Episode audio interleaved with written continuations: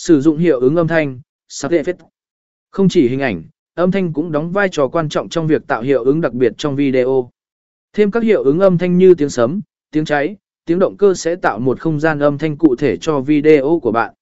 Sử dụng các trang web cung cấp hiệu ứng âm thanh như Audio dùng lệ, hệ đệ mịt hoặc tự tạo các hiệu ứng âm thanh của riêng bạn để chúng phù hợp với video. Sử dụng hiệu ứng văn bản, Thêm hiệu ứng văn bản vào video của bạn là cách tuyệt vời để truyền tải thông điệp hoặc tạo điểm nhấn cho video.